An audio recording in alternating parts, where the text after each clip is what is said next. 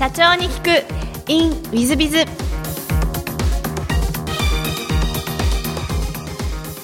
ィズビズの新谷です。先週の続きをお聞きください。もともと、えー、問井前社長は自分の目の届く範囲でその2店舗3店舗やっていきたいなという考えだったのですが私が入り特にフランチャイズも、まあ、ベンチャーリンクさんでいろいろ教わっていたのでどんどん大きくしていきました。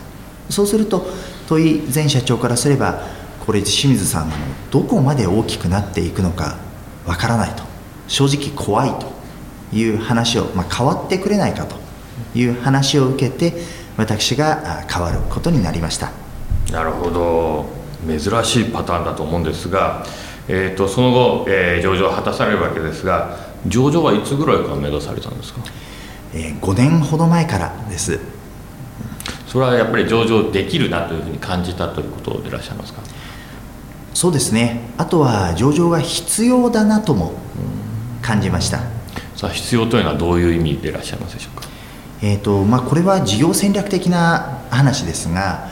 配食サービスの業界というのは今後はもう間違いなくいろいろな大手さんがじゃんじゃん入ってきて、えー、かなり厳しい競争の業界になると思ってますそうなってくると私個人のテクニック例えばその配食サービスのお店が一番うまく経営できますよとかそういった個人のテクニックではもうカバーできなくなってくる。とするともう純粋にたくさん設備投資をしていい機械を入れていいものを安く作れるだけの製造と物流の設備を手に入れなければこれ多分勝ち残っていけないと考えたんですね。でそうしますと設備投資のためにはそのキャッシュが必要。そのキャッシュを手に入れるために上場による資金調達が必要という、えー、まあ、後ろからの考えでなってます。なるほど。やあのベンチャーリークの出身者の社長の中でも大変清水社長は優秀な方じゃないかな。逆に言えばあのベンチャーリーク時代で教えてたことをちゃんと実践されてらっしゃるんでというのをですねインタビュー聞くだけでも大変感じさせていただくんですが、えーと、上場するまでのあのご苦労とかそういうのはあられましたか？そうですね。やはり内部統制ですとかあとは、えーまあ、労務管理ですとか今までこうイケイケどんどんでこう売り上げを上げていけばいいというだけのことではない、えー、社会の一員として皆様からのお金を預けられる、えー、ちゃんとしたお前の会社じゃ決算が月次決算で毎月ちゃんと出せるのとかですね。そういったところをこう一つ一つ作っていくと。組織そのものを作っていくというところが大変でした。なるほど。確かにあのベンチャーリンクであの内部統制とかローン管理とか全く教えない会社だったんで なるほどという感じなんですがちょっとあのシルバーライフさんの事業内容をちょっとですねお教えいただきたいんですがどんな事業を今されてらっしゃるんですか？はい。年を取られてもう毎日の食事の準備が難しくなってきた方々、まあ、つまり高齢者様のご自宅に毎日のお食事をお届けする。高齢者様向けの配食サービス。というものを事業としております。少子高齢化時代ですのでこれからもどんどん伸びていくという感じだと思うんですが何店舗ぐらいを目指されてらっしゃるんですか？そうですね。今大体全国560店舗少々ですがおそらくあと10年から15年で、えー、1500店舗ぐらいは目指せると思っております。なるほど。1500なんていうともう本当にビッグチェーンだと思うんですがライバル企業さんとかはいらっしゃるんですか？たくさんいます。どんなところが挙げられますか？先ほどの私のもともとの出身でした宅配クック123さんですとかあとは上場企業さんですとこうワタミさんとかですね。あとはちょっと業界は異なるターゲットは違うのですが、えー、冷凍のご病気の方に向けたお食事を出しているファンデリーさんとかですね、えー、さんやっぱりあると思います。なるほど。じゃあそこに立つためにも上場しそして店舗戦略をきちっとというのがあの清水社長のお考えでいらっしゃるということでいらっしゃいますね。はいそうです、はい、ありがとうございます。ではちょっとあの別の全く違うご質問させていただければと思うんですが、えー、好きなもの好きなことに家族仕事なぜか自転車通勤とお答えでいらっしゃいまして仕事好きでいらっしゃるんですね。そうですね。あの今は仕事もそのために必要な勉強も好きになりました。そうですか。あのベンチャーリンクの出身者らしい答えっちゃ答え出身者らしくない答えっちゃ答えなんですがあのご家族も本当に大切にされてらっしゃるんですね。はい。えー、なんか家族サービスというのはどういうのをやってるとか何かあられますか？もう日曜日のごとに昔は毎日近くの公園に行ったり遊園地に行ったりどこかに連れて行ったり子供とお出かけみたいなそういった本を毎日見ながら毎週見ながらですね必ずどこかに連れて行ってました。なるほど。で今自転車通勤を何時間ぐらいかけて自転車通勤はされるんですか？えーと、1日2時間ですね、えー、往復で1時間ずつです。いやすごいですね。えっ、ー、とシルバーライフさんの本社は今どちらでいらっしゃるんですか？新宿です。えっ、ー、とご自宅はどちらでいらっしゃるんですか？小平です。小平から新宿まで1時間かけて自転車で行き来をされるということですか？そうですね、まあ、でもゆっくりなんですよ、往復で、まあ、時速20キロ22、3キロぐらいでゆっくりと行ったり来たりしてます。なるほど。素晴らしいですね、えー、まあ、逆に言えば社長様らしい、えー、エピソードでいらっしゃいますが。で座右の銘もお聞きしたら特になしということを答えてて、まあ、行動規範を決めずその場その場で最善を作っていますということで、まあ、何か設けない座右の銘を設けない理由というのはあられますか？えっとですねあのというよりもあの自分の中の価値観がガラリと変わるというのを何回も経験しているんですよね。例えばそれこそお金儲けは汚い僕は社会のために頑張るんだと思って入った警察官時代でありその後で社会の一員として頑張って知識を身につけようと思った会社員時代であったりあとは自分でも稼いでいかなければ妻も子供も餓死してしまうとえー、どんな手を使っても僕は稼いで生き残っていくんだという自営業の時代。それからたくさん社員の方に方にも入っていただいて特に新卒の方とかはやっぱり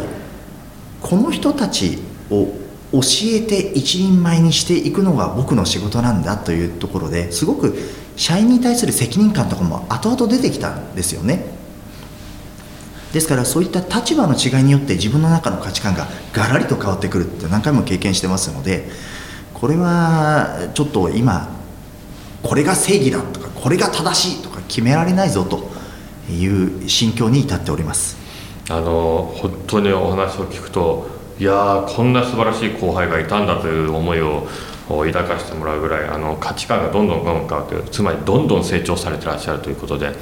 えー、大変素晴らしい清水社長様でいらっしゃいますけども、えー、私はちょっと感動してますが、えーと、最後にですねご質問としてなんですが、えー、経営者向けのこの番組はあの番組でございますので全国の社長様もしくはこれから起業する方向けに、まあ、起業とか社長の成功とかの秘訣をですねお教えいただけたらなと思うんですけども。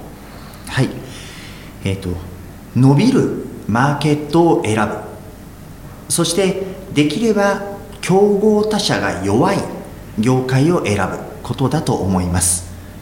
えー、まあ、結構お褒めいただいて嬉しいところではあるのですが私自分がいかにダメだったのか例えば進学校だった中学高校時代あとはベンチャーリンクこういってはなんですが営業マンとしてはほとんど通用しなかった、えー、もう教えてもらうばかりで自分がベンチャーリンクという会社には何もほとんど付加価値は返せてない、えーまあ、ダメだった時代もちゃんと知ってますのでだからこそそういう自分でも勝ち残っていけるような業界、えー、や相手が弱い業界を選ぶべきだと思ってます。なるほど。あのおそらくそれあのベンチャーリンク時代に学ばれてらっしゃる、えー、理論の一つだと思いますけどもいやあのほとんど全ての社長様方にはぜひこの清水社長のおっしゃる伸びるマーケットを選ぶそして、えー、ライバルが弱いところを選ぶこれは本当にあの重要ではないかなと私自身も感じております。あのぜひあの清水社長様みたいに皆様成功者になっていただければなと思っております、えー、本日は最後までお聞きいただきましてリスナーの皆様本当にありがとうございます、えー、ぜひ清水社長様に、えー、真似をして成功する企業づくりをしていただければと思っております。本日はありがとうございました。清水社長どうもありがとうございました。ありがとうございました。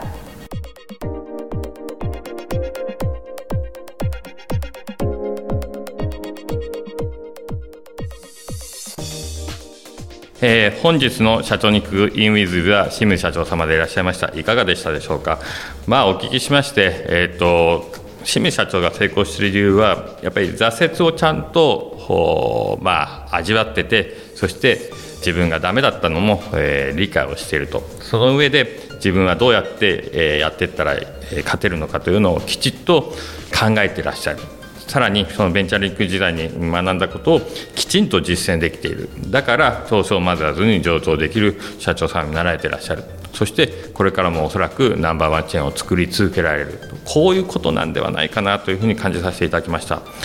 えー、これはもう大変重要で自分が分かっているかどうかというのは一番重要ですね。その次に、えー、自分たちはどのマーケットで勝ちに行くのかというのをマーケット戦略というのがきちっとされていらっしゃる。これも重要ですね。そしてえ何よりも学んだことをきちんと実践しコツコツちゃんとやってらっしゃるんではないかなというふうに思わせていただき私自身もちょっと反省をさせていただきました。もうちょっと私も頑張っていきたいなと思います。全国の皆さんもぜひ頑張っていただければと思ってます。本日の社長に行くインウィズではここまで。3分コンサルティング。ウィズビズが社長の悩みを解決。本日の3分コンサルティングは T 社様。年商1500万。従業員2名業種、コンサルティング業だそうです。私はコンサルティング会社を営んでます。これまで支援した会社は200ほどで、素晴らしいですね。200は中央に多いですが、メールや LINE も使って経営の役立つ情報も届けたりしてます。ああ、それは大変でしょうね。ただ、この情報を届ける活動で一つ課題があります。それは定期的に情報を発信できていないということです。これまでは不定期で情報を発信していたのですが、顧客の方々から定期的に情報をくれないかという要望が多く来ます。我々も何度か定期配信に挑戦してきましたが、根っから尽きたり原稿が遅れたりして、なかなかうまくいきません。そこで、経営者向けのメールマガに定期的に配信している Wiz 様にどのようにすればメールマガの定期配信ができるのかを教えていただきたいと思い、相談をさせていただきました。良いお茶をお貸しいただけないでしょうかということでございまして、えっ、ー、と、私どもあの、えー、メールマガジン撮ってらっしゃるからよくご存知ですが、昔はですね、週11本配信をしました。今現在ちょっと減らしまして、週8本にさせていただいております。えー、週11本のうちはですね、えー、平日5日間で2本ずつ、プラス土曜日に朝礼ネタというのを配信させていただいてまして、おそらくクリック率とかは調べますと、このメールを大量に発信する会社の中では、おそらくトップクラスの反応率なんではないかなと、1位に争う反応率なんじゃないかと思います。特に人気なのがですね、土曜日に配信している朝礼ネタ、でございまして、えー、土曜日読んでいただくと月曜日に何かしらそのネタを使って条例について喋れるというものをやっております。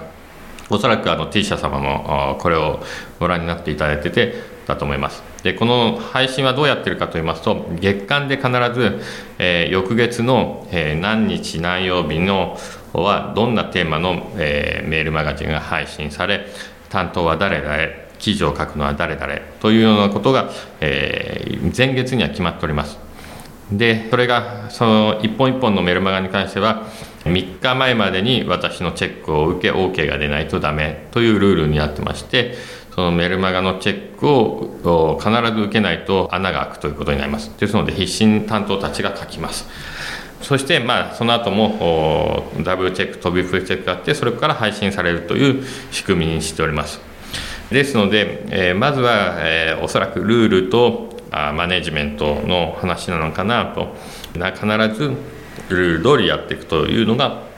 重要なんじゃないかなと思います。もう一つ、ネタに困られるという部分でいくと、私どもは、えー、実を言うと、100以上の、え、業務提携先があり、そこと業務提携して、実はあメールマガジンを作ってます。例えば月刊ボスという月刊誌5万部発行している月刊誌と提携してそこの記事をメールマガジンに載せて出していたりとかまたはライターに記事をウェブ上で書かせてその記事の内容をメールマガジンに流したりとかまたはセミナーを月30本から40本やってますがセミナー業務提供しそこの記事を流させていただいたりとかさまざまな会社と業務提携をしておりその記事を使ってえー、一部流させていただいているということをやっております。そうすると、まあ、そのネタはもうあると。あとは書くだけと。そうすると、うちの社内の若い1年生から3年生ぐらいの社員でも普通に文章は書くことができると。あとは文章力だけの問題なので、文章の問題になってくると。こういう感じでしょうか。よって、まあ、T 社様もどっか業務提供してですね、ネタをですね、えー、掴んでくる方法を捉えたらいいんじゃないかなと。そうしますとあとは社員の方2名の方いらっしゃるようですのでその方に定期的に、まあ、メール配信の係と各係ということで、まあ、週12本でしょうかぐらいは定期的に送れるようになっていくんじゃないかなと思います。えー、長い文章はメールマガジン長すぎるとあの読まれませんので短めでも大丈夫ですので最初はルールとマネジメントだと思いますけども、えー、ルールとマネジメントを用いつつ、えー、さあそこと業務提携してネタを集めつつえー、お書きになったらいいんじゃないかと思います。もしあのメールマガジンの配信、えー、私どもに依頼したいということでは、ご相談乗らさせていただきますので、習いとおっしゃっていただければと思います。えー、本日の3分コンサルティングはここまで。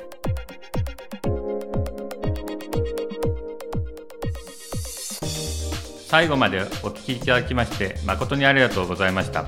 本日のポッドキャストはここまでになりますまた来週お楽しみに